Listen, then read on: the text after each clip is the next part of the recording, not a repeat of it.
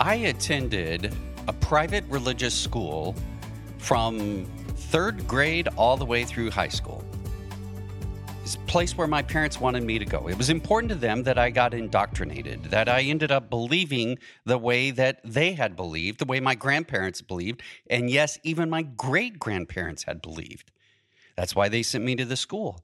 That was quite a burden on my parents they not only had to pay their regular taxes in the city to support public education, then on top of that, they had to come up with the money to pay my tuition. Well, they weren't alone in doing that. At the age of 12, I started working. Half of my paycheck, half of it, went to my parents to support my education. Now, again, understand this wasn't my choice. It wasn't something that I wanted to do. It was just understood that that was what's going to happen. Yet, I still had to financially support my own education. I wish, in many ways, that I had grown up right now.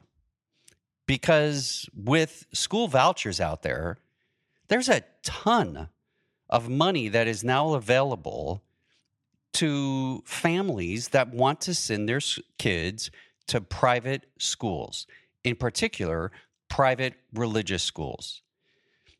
Last month, April of 2023, the Supreme Court finally made a decision around a case in Montana. And what it would, what it says is that Montana could not exclude religious schools from a private school scholarship program that is funded by state tax credits. Here's the situation Montana wants school vouchers, but they don't want those vouchers to be used for religious schools. The Supreme Court last month said, nope, you can't do that. It was in a 5 4 decision that Chief Justice John Roberts wrote that states are not required to fund private education. So understand that. It is not required, it is not a constitutional mandate that states have to support private education.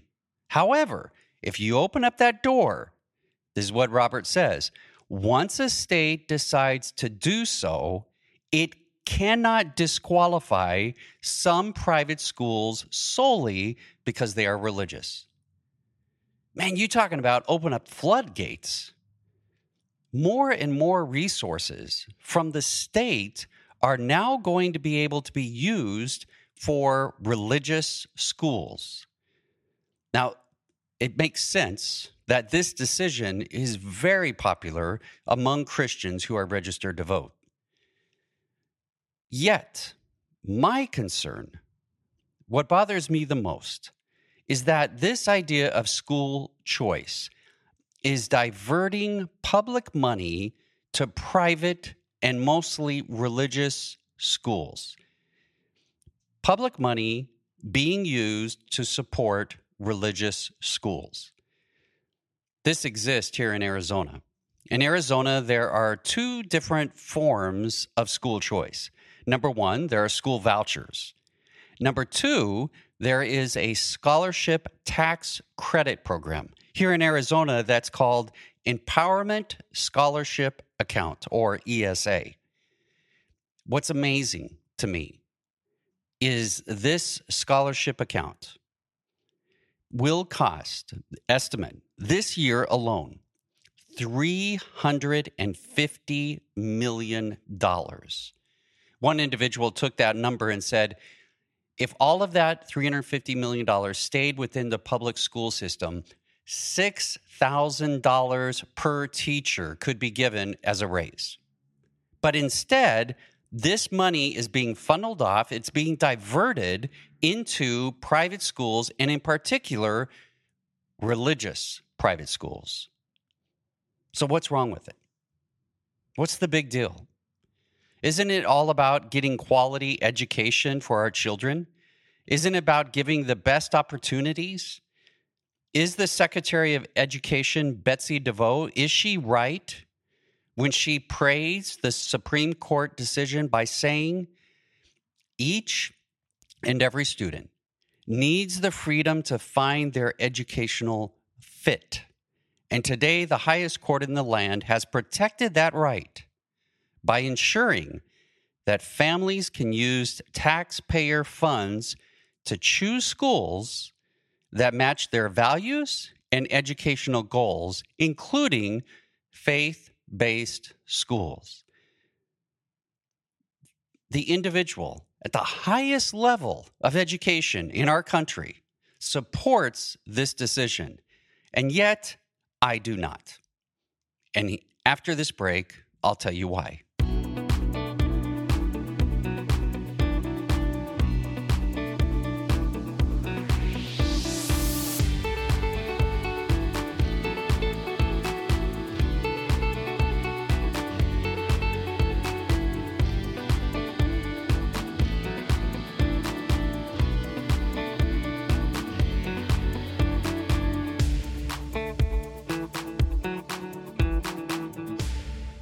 So, here is why I oppose school choice the use of vouchers, the use of scholarship programs to support faith based private schools. Number one, it violates the constitutional principle of separation of church and state. The citizens of a country should not be taxed to support religion. And that is what's happening tax funds are being diverted and going in Arizona, this scholarship program, it's giving the parents a tax break. And the money is going to help support that religious school if the parents choose to go that direction. Here's the problem not all individuals in our country are religious. There are agnostics, there are atheists. And why should they have to support something that they don't believe in? Now, we could argue that it is to the good of society that people, our young people, get high quality education.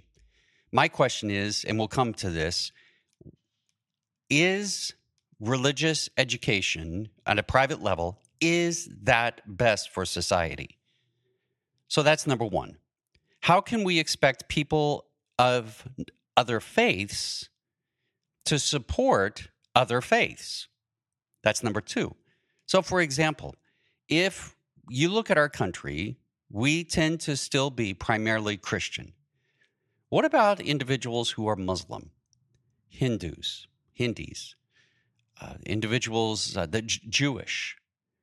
We are asking them to take their tax money and then have it diverted out of the public school system and into these private religious schools. What if you don't believe that? What if you don't support that?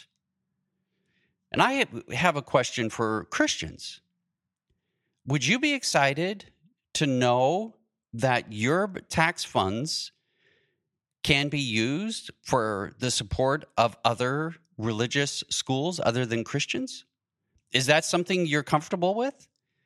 Especially with the movement of Christian nationalism, of reclaiming our country as a Christian nation.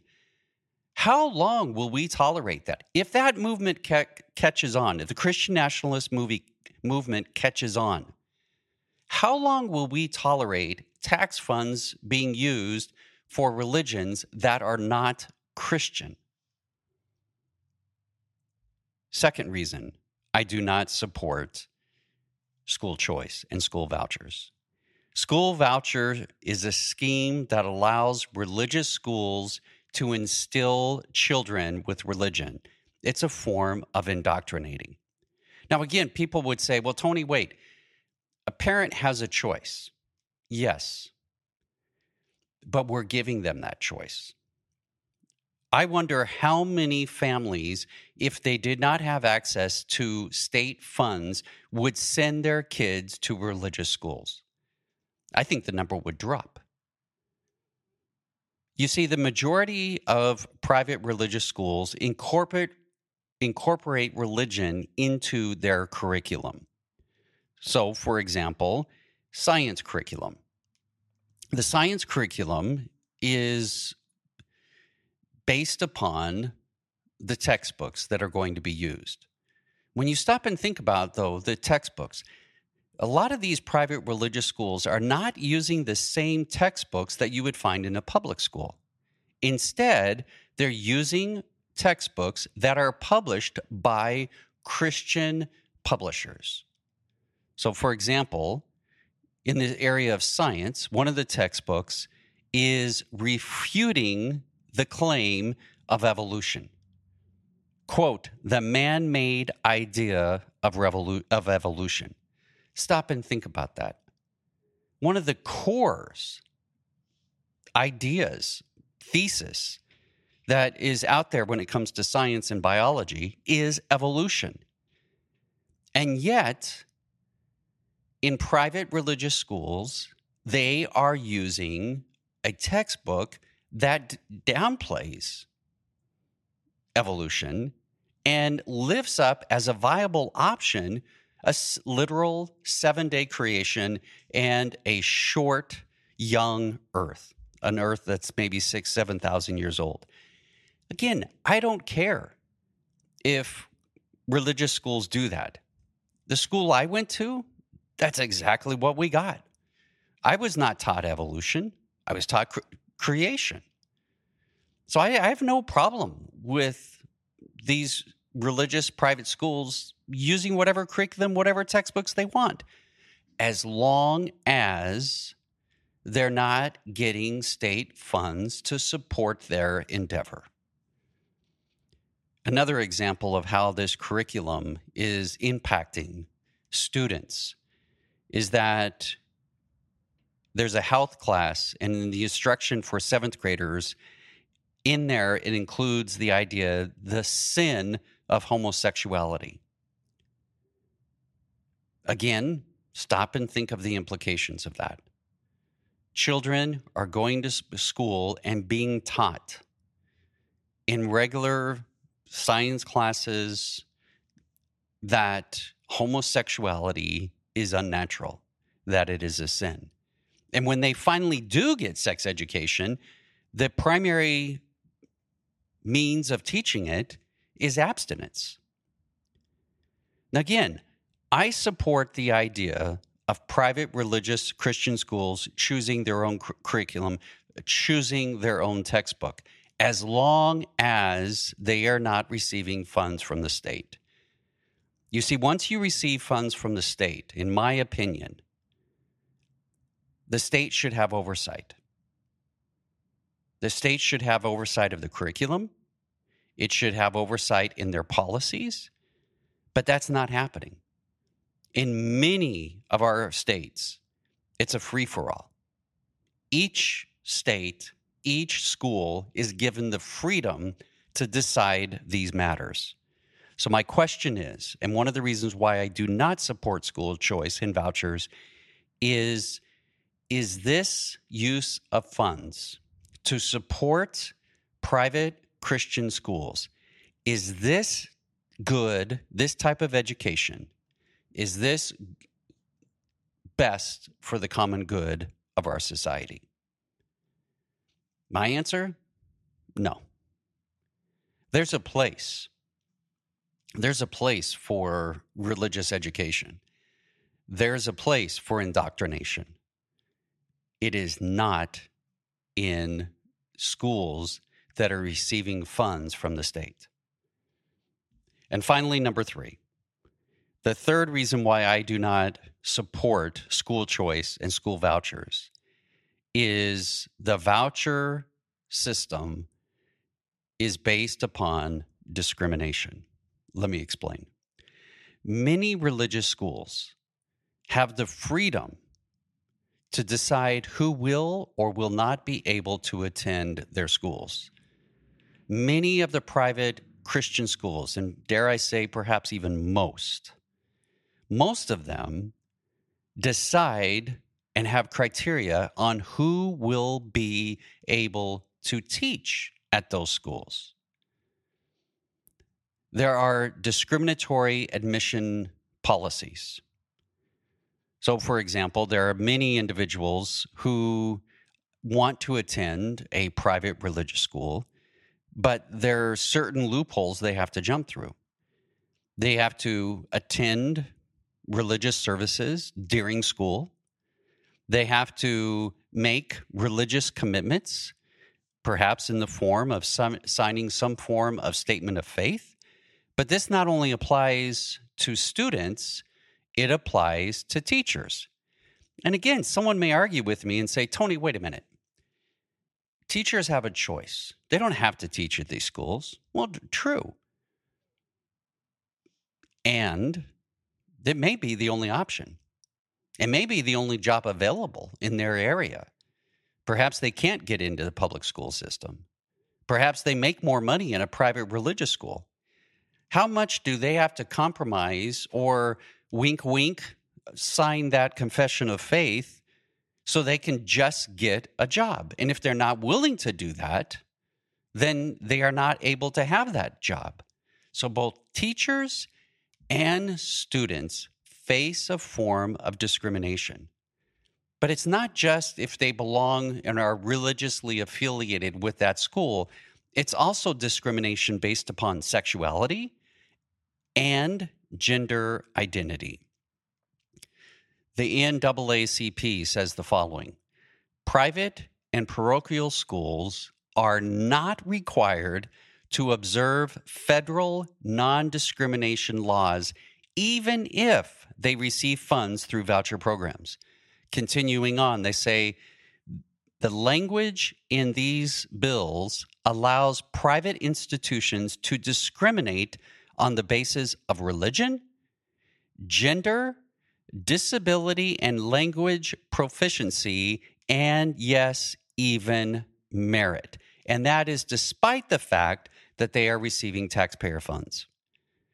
And again, notice that in the public school system, that wouldn't happen. I don't care if private Christian schools have choices. They get to decide their curriculum, they decide who gets to teach there, they get to decide who what kind of students they want. I don't have a problem with that again, please understand that's the kind of school that I went to. What I do have a problem with is taking state funds, taking money out of taxpayers' wallets and using it to support those Christian schools. You see, this isn't about school choice. Ultimately, it's about the school's choice. And that is why I do not support using state funds to support religious and, in particular, Christian private schools. What do you think? Agree? Disagree? I would love to hear your comments. And I have appreciated recently the uptick in comments that are coming our direction. I try my best to respond to each and every one of them. If you would like to share your ideas, where you agree, where you disagree with me, email me at media at beatitudeschurch.org. I would love to hear from you. Well, our time is drawn to a close.